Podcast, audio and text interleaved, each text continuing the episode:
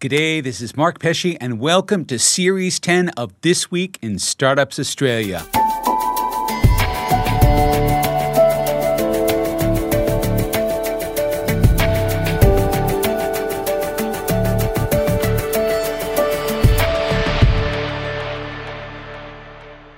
In Series 10, Twista has a singular focus. We're identifying and sharing the stories of Australia's world changing startups. The startups that, when they go from zero to one, really do change the world. And not just the startups, but the founders, the investors. Australia is stepping up with some of our brightest sparks, working hard to change the world. So come along the journey, which continues with our first news special of Series 10. We've just had a new federal budget that signals some big changes for startups. Our expert panel will take a look at what that means and how startups can make the most of the government's cash splash. That's coming up on this episode of This Week in Startups Australia. This Week in Startups Australia is sponsored by Zendesk. Zendesk helps startups build lasting customer experiences from the ground up with the Zendesk for Startups program. Learn more at zendesk.com/twista. This week in Startups Australia is also sponsored by Our Crowd. Our Crowd finds companies with the greatest growth potential and brings them to you. They believe in their deals and invest in them too. Join the fastest growing venture capital investment community at ourcrowd.com/twista. This Week in Startups Australia is sponsored by User Testing. With User Testing, you'll understand it from your customer's perspective. Get real time feedback real fast. Put yourself in your customer's shoes. Visit usertesting.com slash twista for a free trial. User Testing, real human insight.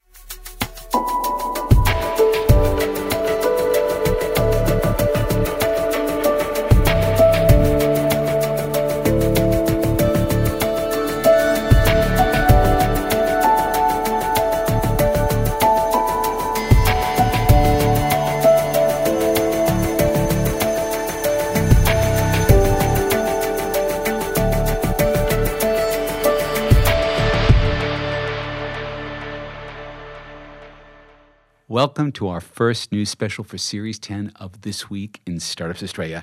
And it is great for me to welcome back our first panelist, Cheryl Mok. Cheryl wears a few hats.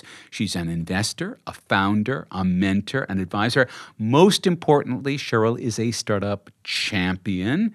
Cheryl is the CEO of Aussie Angels and on a mission to democratize investing in Australia and New Zealand. Cheryl, welcome back to This Week in Startups Australia.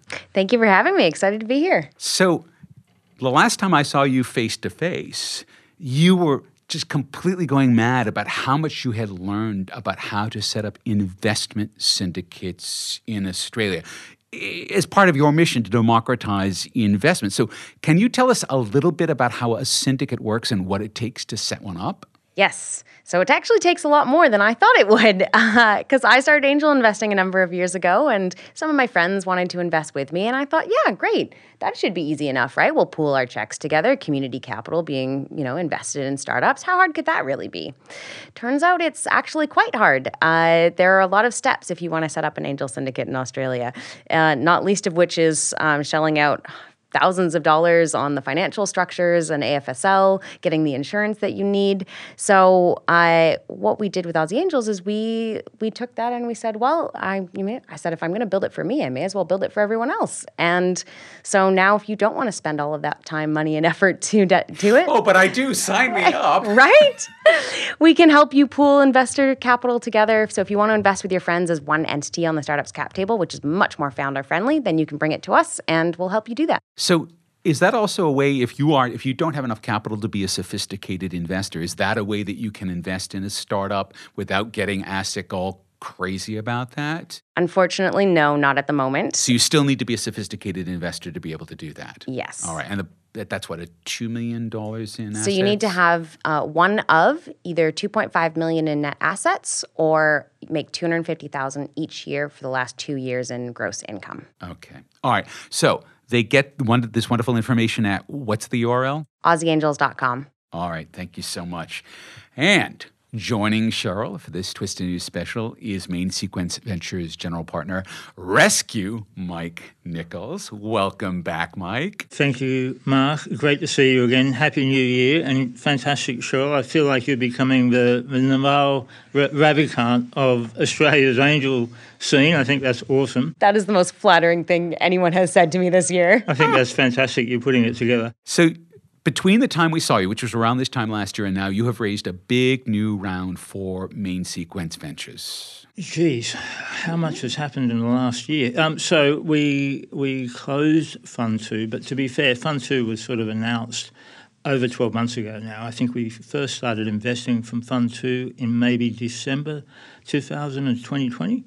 Um, we subsequently close uh, a large amount thereafter. I think in total, with all the follow-on funds, it may be somewhere in the range of 330, 340 million on top of the original amount. So a third um, of a billion dollars.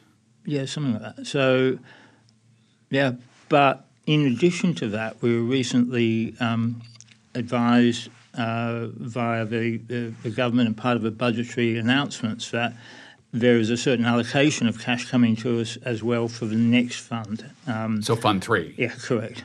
And how much is that going to be? How much do they think that uh, the government's going to come in? I can't give you the exact numbers, but it's in the, the over a period of two funds. It'll probably be in the, the 100 to 150 range. Wow. Okay, so that's really the government also. The, the allocations are being sort of worked out. Yeah. and I'm sure will be part of the announceables in the forthcoming election and all of that. Uh, it, part of it was announced in the budget, yeah. but just the finer details are still to be worked out. All right. Folks, let's dive right in. Topic one, and again, we're coming now right back to this idea of the budget. So, there were some things in the budget that and the associated legislation around the budget that are really good. So, according to the AFR, I'm going to quote them, right? Australian startups have been operating under a regulatory straitjacket, unable to offer meaningful equity incentives. And we know this because essentially what would happen is you'd give someone stock options and they'd immediately be taxed on that. So they're disincentivized from getting an option.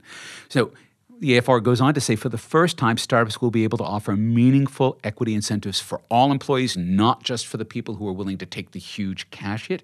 So, employees at all levels will be able to obtain an unlimited number of shares with unlimited underlying value as long as certain safeguards are met. And now, this has been a problem, I think, since the Abbott government. 2014, I think, is when these rules started to go sour fixing the share schemes for employees, it feels like a huge win. Will it change things? I think it will change things in the right direction. Will it fix everything?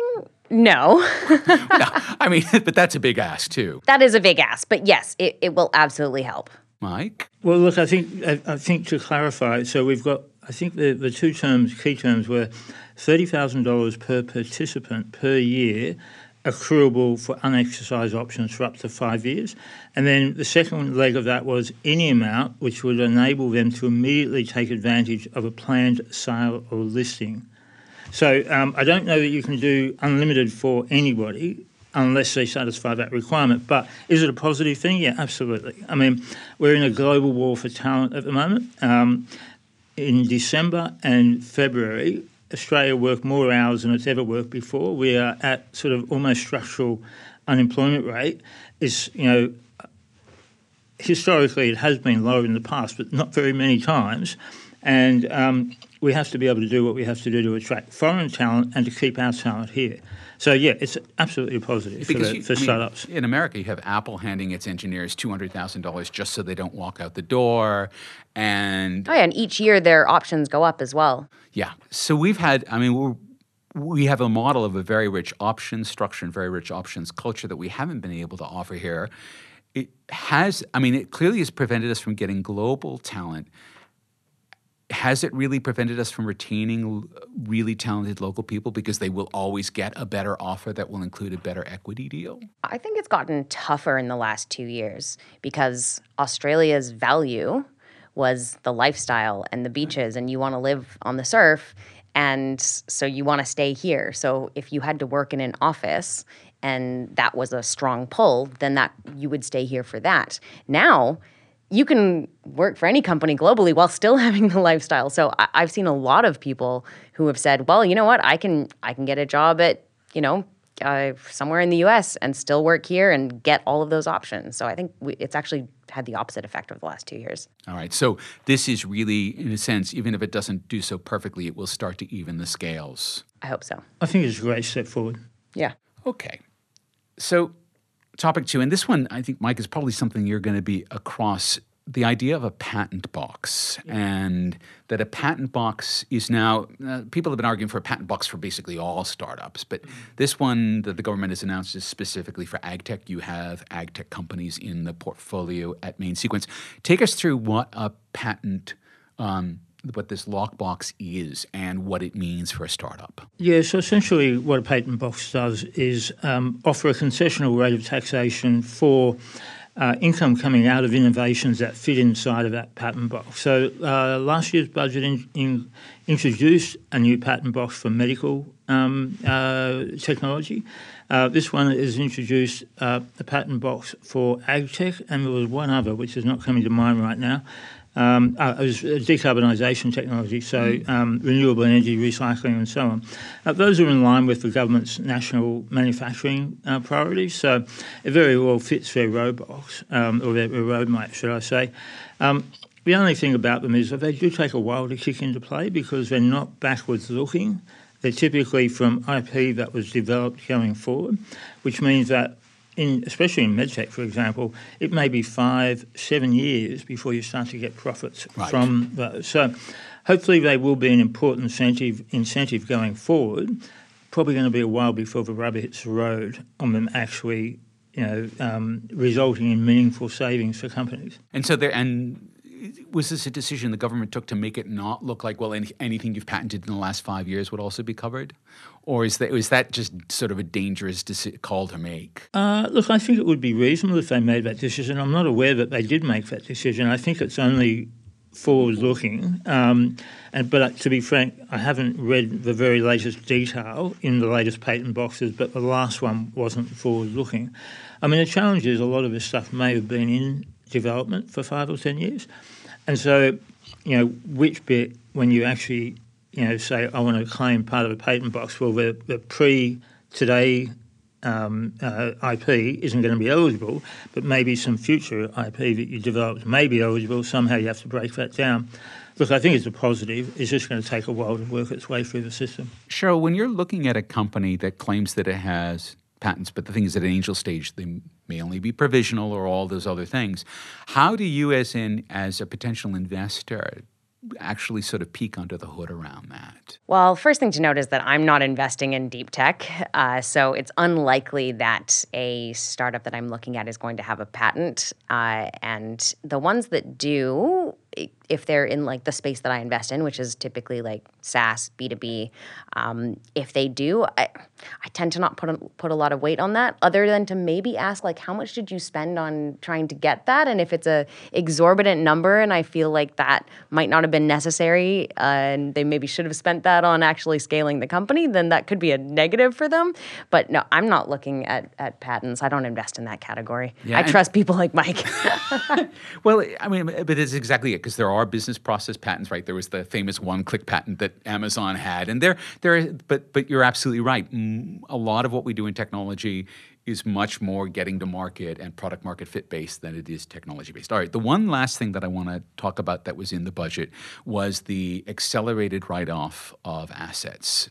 Right. And so assets are now written off at 120% of their value if they're digital assets. So if you're buying computers, infrastructure, the things that startups actually do buy. Do we think that that is going to be a game changer? I mean, it doesn't feel like startups don't get access to the equipment because they can't afford it, right? I don't think that's a limiting factor in starting a company. Uh, like most people can start a company with just their laptop and they're not going to need to write one off to start it. So, it, I mean, it's good, great, but I don't think it's a game changer. I think it's probably more important for SMEs um, and definitely important for them and encourages them to spend more money on technology and, and software and, and so on. So does that then mean that for a company like, say, Xero or MYOB, this is actually really good because think it every would one of those yeah, yeah. companies. Oh, 100% Yeah, yes. every one of those companies, SMEs that are getting more digital, would then end up buying. So if you are making SaaS tools for SMEs in Australia, Very good thing. that's a very good thing. All right, you're listening to This Week in Startups Australia. We'll be right back.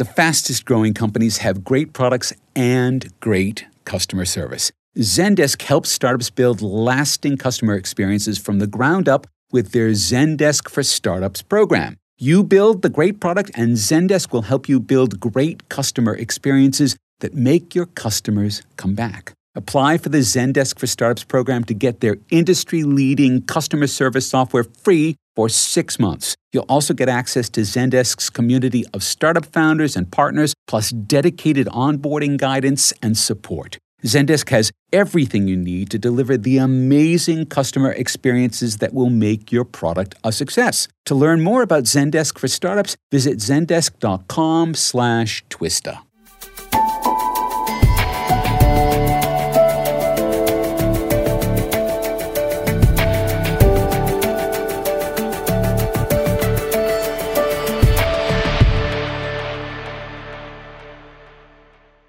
And we're back with Twista's first news special for Series 10 with Cheryl Mok and Mike Nicholson.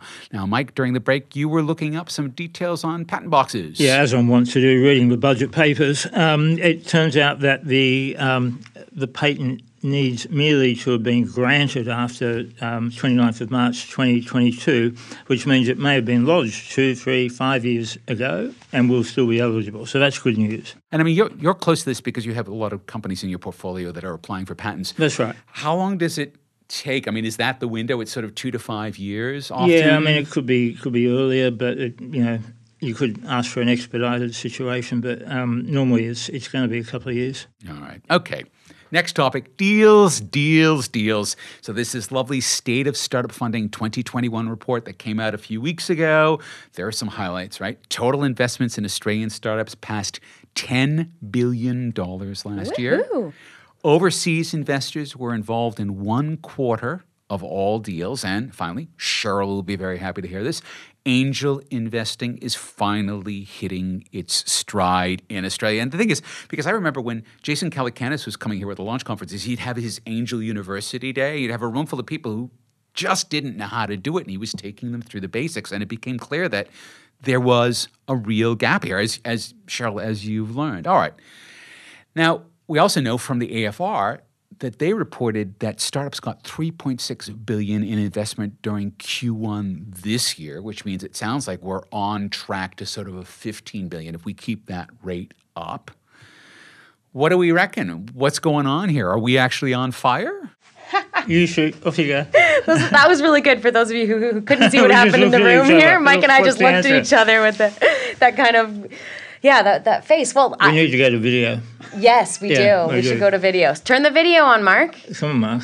Okay. So, yes, I, I mean, I think things are absolutely heating up in Australia in particular. I think overseas investors are taking notice and starting to put checks here. And that's what we saw over the course of last year and at a much higher rate.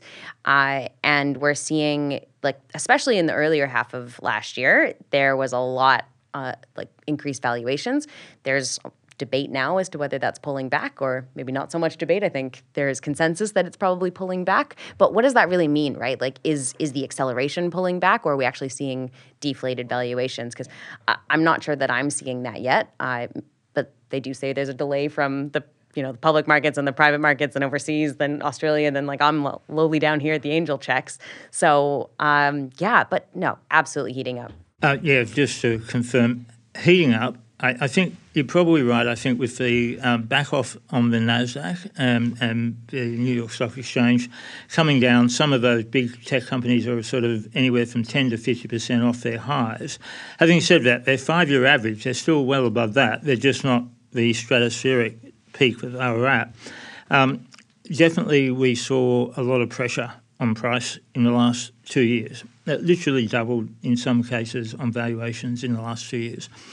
In the last quarter, we saw overseas investors coming in and poaching deals at inflated multiples. Um, so buying so their way in, basically. Buying their way in, basically. In but you really, know what's interesting on that is that for them, you ask them and they're like, yeah, no, that's cheap. It's like for us, it's multiples on multiples, and they're like, no, that was still a steal. It is all relative. You're right. I mean, you know, it's easy to say it's cheap, but then wait a minute, super early stage tech company that maybe just sort of has a prototype, not a product yet, and is just getting into market that's took a long way oh, to go. 100%. so, I think we're seeing a bigger disparity, right? Like a, uh, the, the gap is getting wider. The yeah. hot deals are going higher. The ones that have traction are going higher, higher. The ones that are not quite there or not considered hot deals are falling behind in terms of they're not accelerating at the same pace. I mean, I, I, I'm I'm expecting it to back off on valuations a bit, um, but there's still an enormous amount of venture capital money around the world that's sitting there as dry powder ready to fire. And that isn't going away. And what's also happening is large players like the Tiger Globals of the world are actually coming down into earlier rounds and starting to feed into the Series A. Which is, but the thing is, it's weird because you think of so Tiger Global for, for the listeners is I think it's a Singapore-based fund. Is that no, right? No, I think it's a U.S. No, it's hedge US. fund. Yeah. Oh, it's U.S. Okay. Yeah, originally a hedge fund, but now playing in venture. But massive and coming in for often hundreds of millions of dollars in sort of Series C and mezzanine rounds, and in two days, unholy yeah. amounts of money, unholy amounts of money. In two days. In two days, right? and so all of my VC friends have been like, oh my God, Tiger, right? The deals are speeding up. It's a good thing. But the thing is, is that to think then that they're going to take if it's an if it's a, seed round or an A round, they're going to be putting two million dollars in, not two hundred million, and they're still they going can write to, it faster. but presumably they're still going to need to have someone keeping an eye on that, maybe sitting on the. I mean, it's like that doesn't scale in the same way. Yeah. No, but they they they do have seed teams. Like these are the types of companies that spend millions of dollars on Bain and McKinsey. Like they, they can spin up a seed team tomorrow if they wanted to and say, great, you, you guys go find seed deals now. So as my dad always taught me, if you can throw money at it, it's not actually a problem. I mean, I think in my in my mind, I, I have great admiration for how they have managed to make the process of investing far more efficient. Um, so they have massively shortened the time it takes for them to reach a decision two partners can reach a decision and they can do it in a couple of days. But they get to that point because they do a lot of pre research on the sectors they want to play in. And then when they've done all that pre research, the companies become fairly obvious. And so, in a lot of cases, they've condensed that time to actually do an investment down to literally a week or so. And so that's actually attractive to founders. And so we're actually looking at it and saying, how can we make our deal flow process far more efficient? How can we get through and do DD? Still get the same quality of decision, but be able to do that much faster. And we've done a whole bunch of work on developing software that helps us actually do that now. So that's awesome. Yeah. I'll give you a code name Dyson. Dyson. Dyson, like the vacuum? Yeah. I hate it. Uh, all right. So Can I see it? There's another report Afterwards. from PitchBook, which says that the rush into VC investing, all this money we're talking about, has resulted in a shift to founder friendly terms. Do you think that we're starting to see this? Or, I mean, are we getting to a point in Australia where founders are able to call maybe more shots than they used to? I think I maybe take a little bit of issue around the way that you framed the we're going towards founder friendly terms. I wouldn't say that on average, Australia hasn't been founder friendly for the last, say, five years. The standardization of documents across the board has really helped. And, and that happened, what, five, six? Uh, at least, yeah. Yeah. Uh, yeah. yeah enough years ago. Yeah, we that, had those folks on the show when they when the documents yeah, that came out. Exactly. Right. So I think that's probably that had a greater shift towards founder friendly terms. Now, uh, I think terms are different from the founder friendly process, uh, which Mike was just talking about around like how quickly can we get through, how, how efficiently and how founder friendly can we get through the DD process. And I think that's probably what's going to have a slightly better impact there. And so, in fact, if you are not wasting the founder's very limited time because you have pre qualified him for the loan, as it were. Or, or her. Oh, I'm sorry, very much. And we will come to that you, in the next segment. Um, we've quali- pre-qualified them for the loan, then you're really helping everyone. You're helping not just the firm, but you're also helping the founder because by the time the money comes, they're like, oh, actually, yes, you understand what we do. Let's do the deal. All right. Also, it's not a loan. it's true. Topic four valuation and employment inflation. All right, so we are seeing the highest rates of inflation that Australia's startup community, such as it is, which goes back sort of 15 ish years, highest rates in that period of time.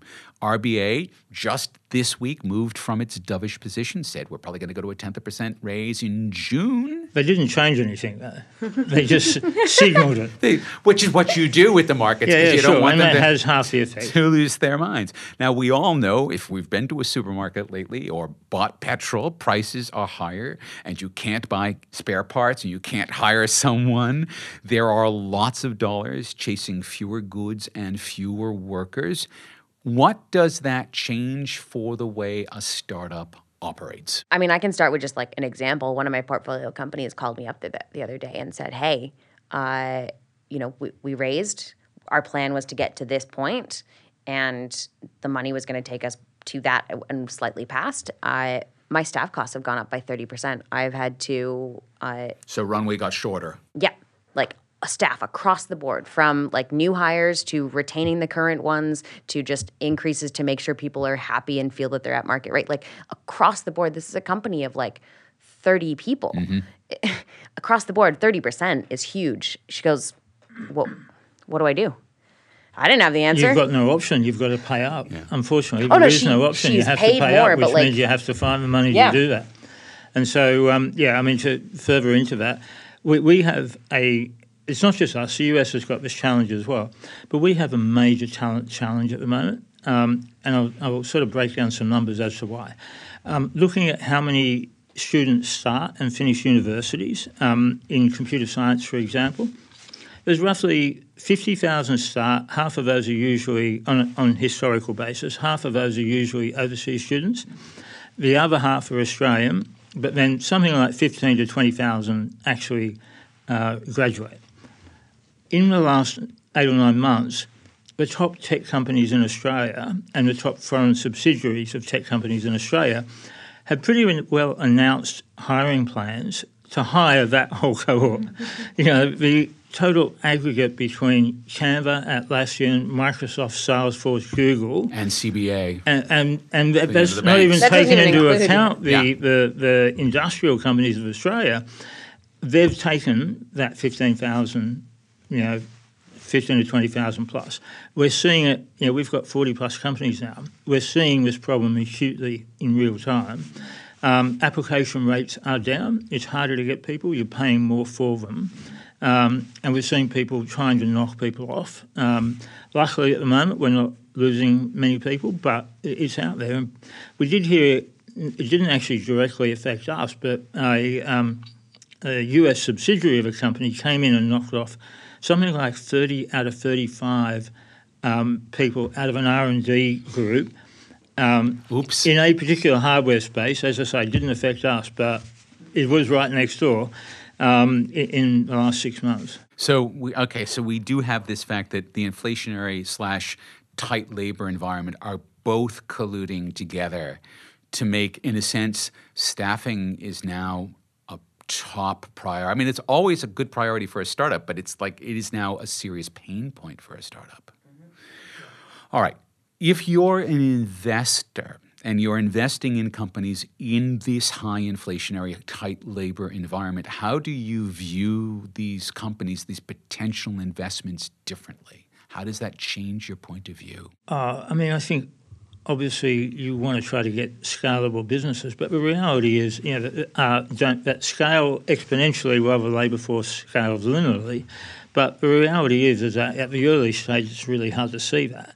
You still you're going to have to pay up. You're probably going to have to um, fund the companies more than you might thought you were going to. Um, that that's the reality, right? And you have to, in my mind, we have to be a talent aggregator. We have to find talent. Well, you're constantly posting to LinkedIn, hey, these are the jobs You, that you are know, open at the, that at the that takes up companies. a lot of my time. Yeah. Is trying to find talent for our companies. I even built a tool, the tool that we spoke about before, which actually does that as well. Um, so the reality is is that um, talent the ability to help provide companies talent is a competitive advantage mm-hmm. uh, to the companies, and so yeah, we're, we're putting a lot of effort into that into that space. Uh, Cheryl, have you ever, so I guess, run the ruler over what the projections are for a firm and said, actually, as far as we're concerned, you're going to need 30% or 50% more capital than you're indicating here to solve that? I don't know if I've ever specifically told a founder that. Uh,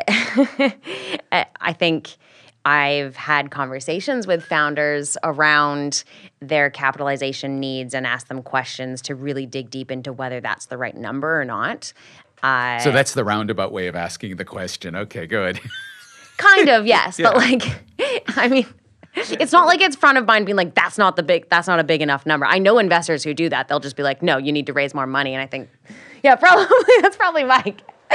um, but, I, I used to be that blunt, but I'm probably not so much now. Maybe I should be a bit more blunt.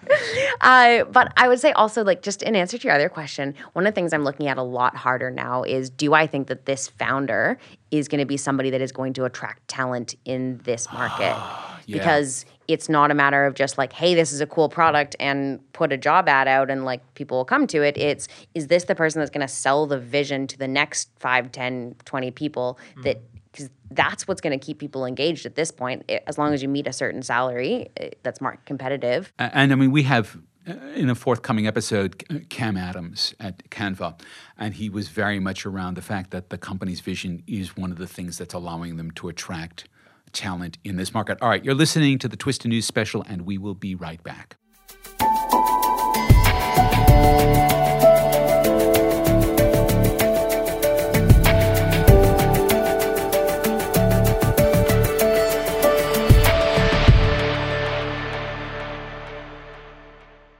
All around the world, tech companies are innovating and driving returns for investors. Our crowd analyzes companies across the global private market, including Australia, where startups brought in a record 4.2 billion in investments. Our crowd identifies those companies with the greatest growth potential, then brings them to you. From personalized medicine to cybersecurity to robotics, quantum computing, and more, our crowd identifies innovators so you can invest when growth potential is greatest early. Our crowd is the fastest growing venture capital investment community. Sophisticated investors have already invested over $2 billion in growing tech companies. And our crowd has skin in the game. They invest in their portfolio companies and use their extensive networks to help those startups succeed. As a sophisticated investor, you can truly diversify your portfolio with early investments in innovative private market companies at Our Crowd. Join the fastest growing venture capital investment community at ourcrowd.com slash twista. Individual results may vary. There's no guarantee that past performance will be indicative of future results. Invest wisely.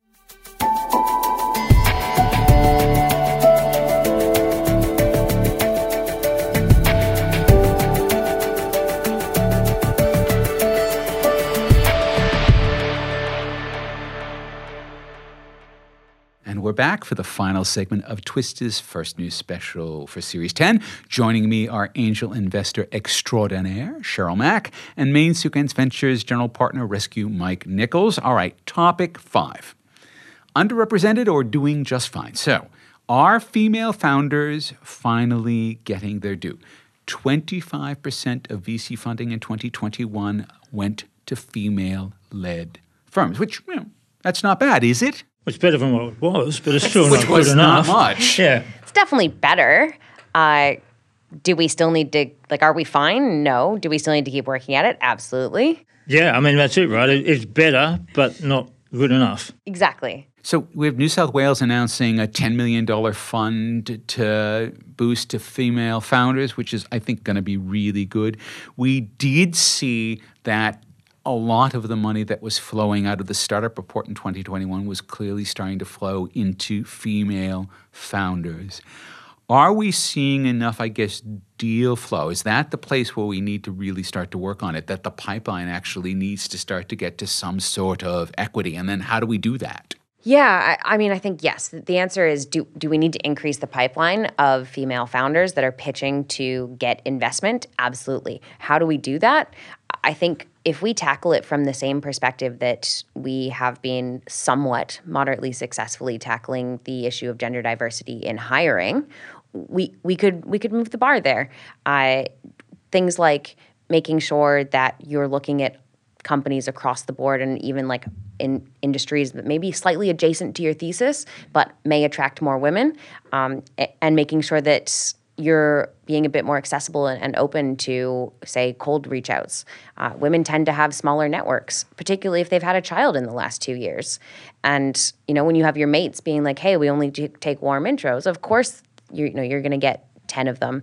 I'm I'm a perpetrator as well um, in, in, terms of the warm intro there. So I should I should practice what do, I preach. Do you only do warm intros? No, I, I provide warm intros. Oh, okay, but I also right, tell right. I tell female founders, like you come talk to me. I will make For the sure. warm intro. Yeah. Um, but I also I, I, do think firms should be more open to to the cold reach out um, and spend a bit more time looking at ones that are coming from female founders because they do tend to have smaller networks. But if you're a female founder, come talk to me. I will make the warm intros. So to be clear, um, our, all our messaging channels are open. Nobody needs a warm intro or anything to that effect, and it's always been that way. But we just have to keep reinforcing that message. Um, I mean, I'll just say to you that last investment committee meeting, actually, sorry, we just had one Friday, but the one before that, three out of four investment decisions that we made had women founders, which is fantastic. It's the first time that it's gone the other way and had more women founders than, than male founders. Um, but for every sort of one woman founder that pitches us unsolicited, so it didn't come via our network but came in unsolicited, there's like 10 guys that are pitching at the same time. Um, you know, in every deep tech segment we work, except for life science, the graduation rate and the senior researchers in that space are overwhelmingly male at all levels. We literally have to stand on the scales, which we do, to try to make sure that we get as many female founders as we can. We've added more women to our team. We've got three out of our four latest hires have been women in the investment team. Um, so we're trying to make it more women friendly, more uh, What's female your IC friendly. table ratio? Sorry? Your IC table ratio. Uh, who's on the IC? Uh, both our external members on the IC are women. Um, very well, high prominent, very well known women. Um, one of them, one of the best, uh, Alison Deans, one of the best corporate minds in the business. Um, and so, yeah, the rest are obviously part of the investment team. So yeah, we're we're we're doing what we can do to balance that, and then on top of that, we've got researcher office hours, which anybody can come to. It's open. It's like book a time every Friday. So it, we're working on. I don't think we're there yet. Um, certainly, we don't have 50-50 of inbounds. And you know, to give you another idea as well, we've just been hiring for two investment associates. 75% of the applications were from guys. Even after Phil Morle and I went out there loud and broadcast saying we really want more women to apply for this, still 75% guys. The, the trouble is, guys will actually apply for anything, whether they qualify or not.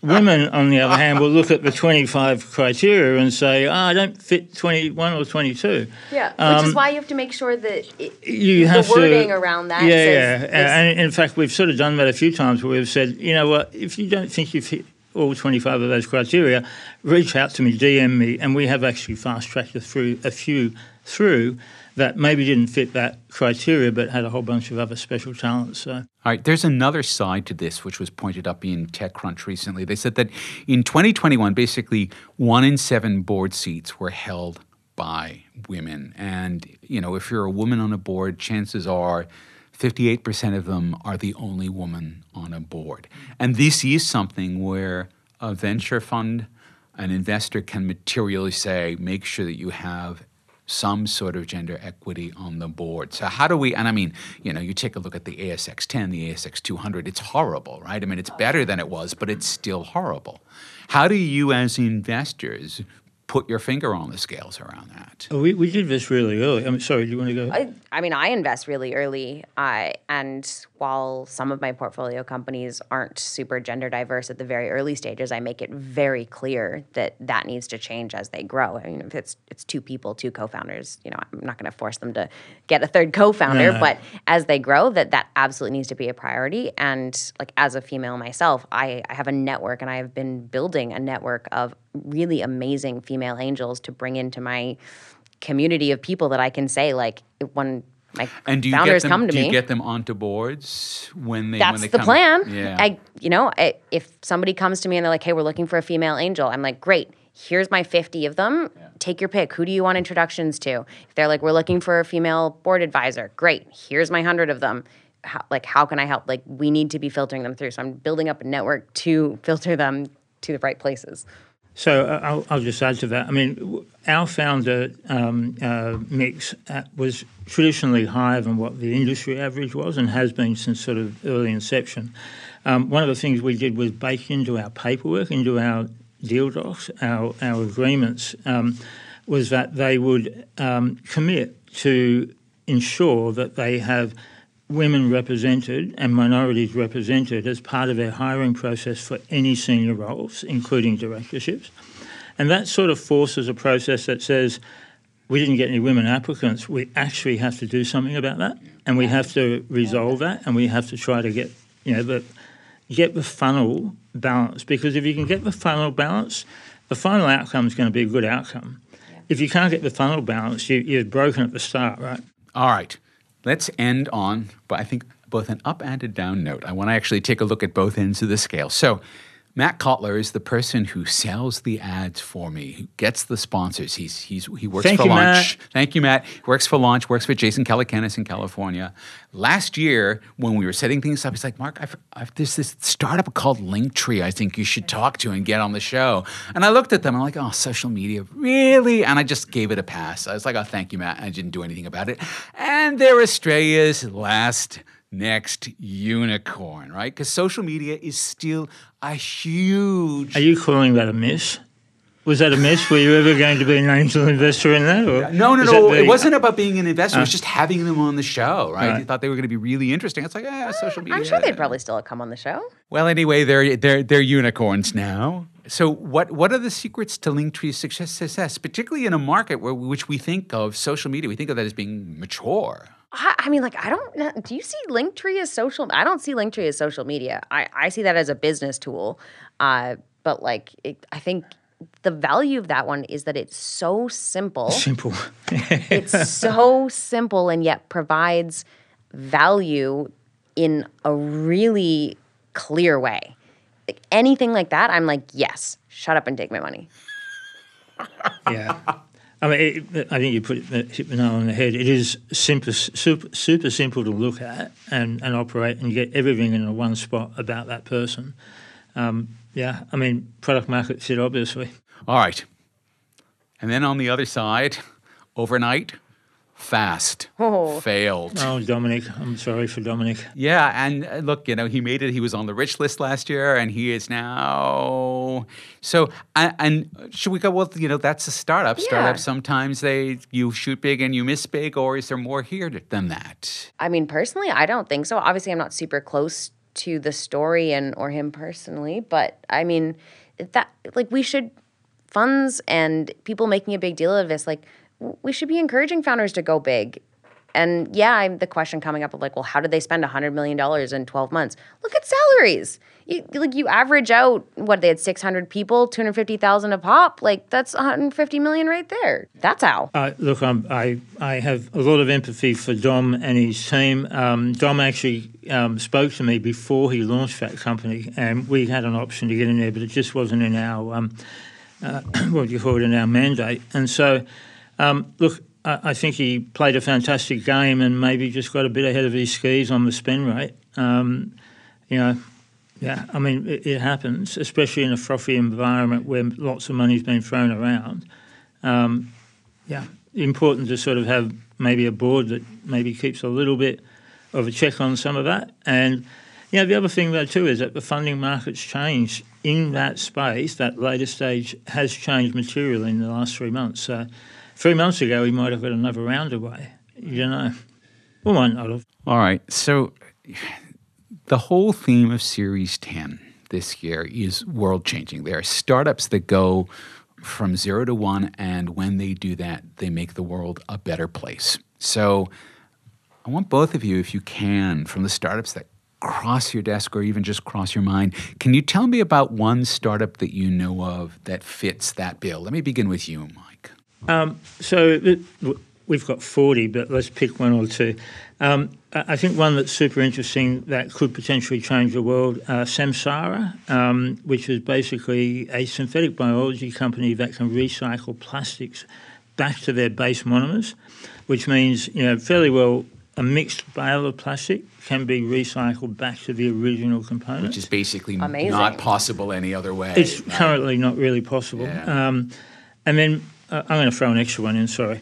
Um, Amber has materially changed the way I use electricity, and everybody I speak to uses electricity. I think I was customer number five. Well, there I'm you not go. Sure. Look at you. 'Cause- Wow, 'cause you're in eh? because Matt Allen said, "Hey, these guys started this electric company. yeah, Could yeah. you give them a whirl?" And so they have materially changed, and, and I can't give you the exact number, but it's tens of thousands of customers, the way that they're using electricity. And I think more than any other sort of eco startup in Australia, they've probably impacted more people in that way. Um, how do I follow that? Like plastic and electricity? uh, look, one of my portfolio companies, super exciting company, uh, female founder, but actually tackling the issue of talent. Uh, and I was never really interested in ed tech, but I started thinking, well, you know, I'm investing in all these B2B SaaS companies.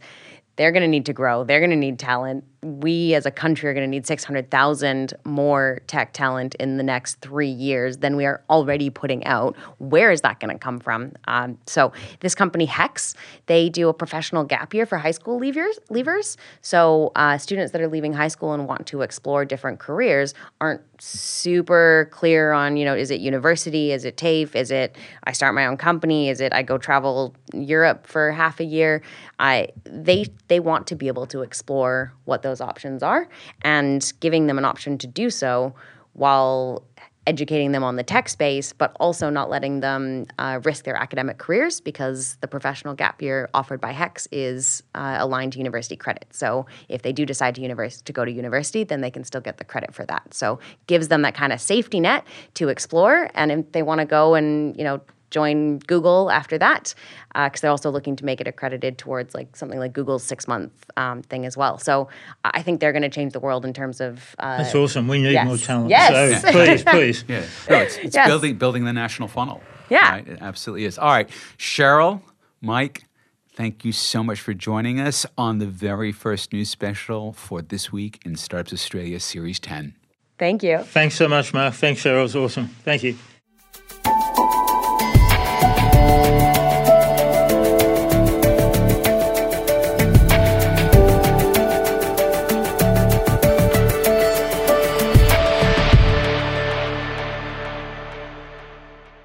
Experience what your customer experiences with user testing. Whether you're launching a new product, prototype, or marketing campaign, you'll get video feedback straight from the people you want to reach most. The user testing human insight platform lets you understand it all from their perspective. And it allows you to target your exact audience, ask any question, or request to perform tasks, and most valuably, get a window into their world.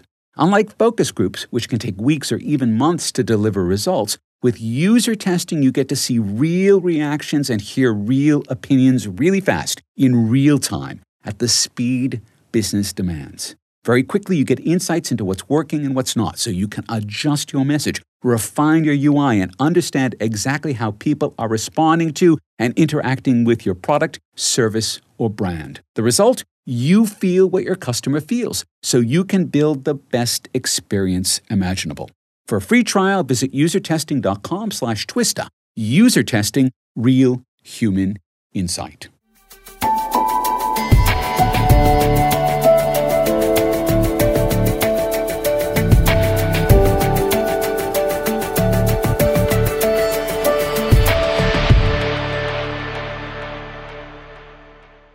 Thanks to Twista sponsors Zendesk, Our Crowd, and User Testing. Big thanks to Cheryl Mok and Rescue Mike Nichols for making the time to come on to our show.